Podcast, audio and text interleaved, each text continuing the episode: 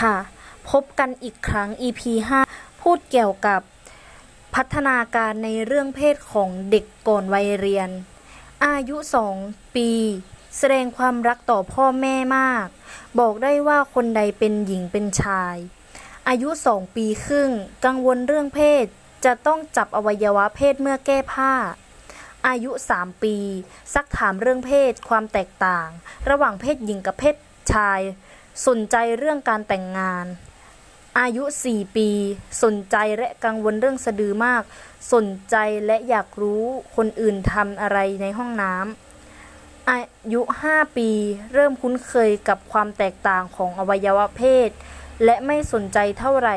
ชอบเล่นบ้าน พ่อแม่จับคู่ชายหญิง สนใจเด็กทารก อายุ 6 ปี ชอบแสดงอวัยวะเพศในห้องน้ำ ชอบตั้งชื่อเรียกอวัยวะ สนใจจะแต่งงานกับเพศตรงข้าม และพวกญาติเด็กชายสนใจเด็กหญิงที่อายุน้อยกว่าตน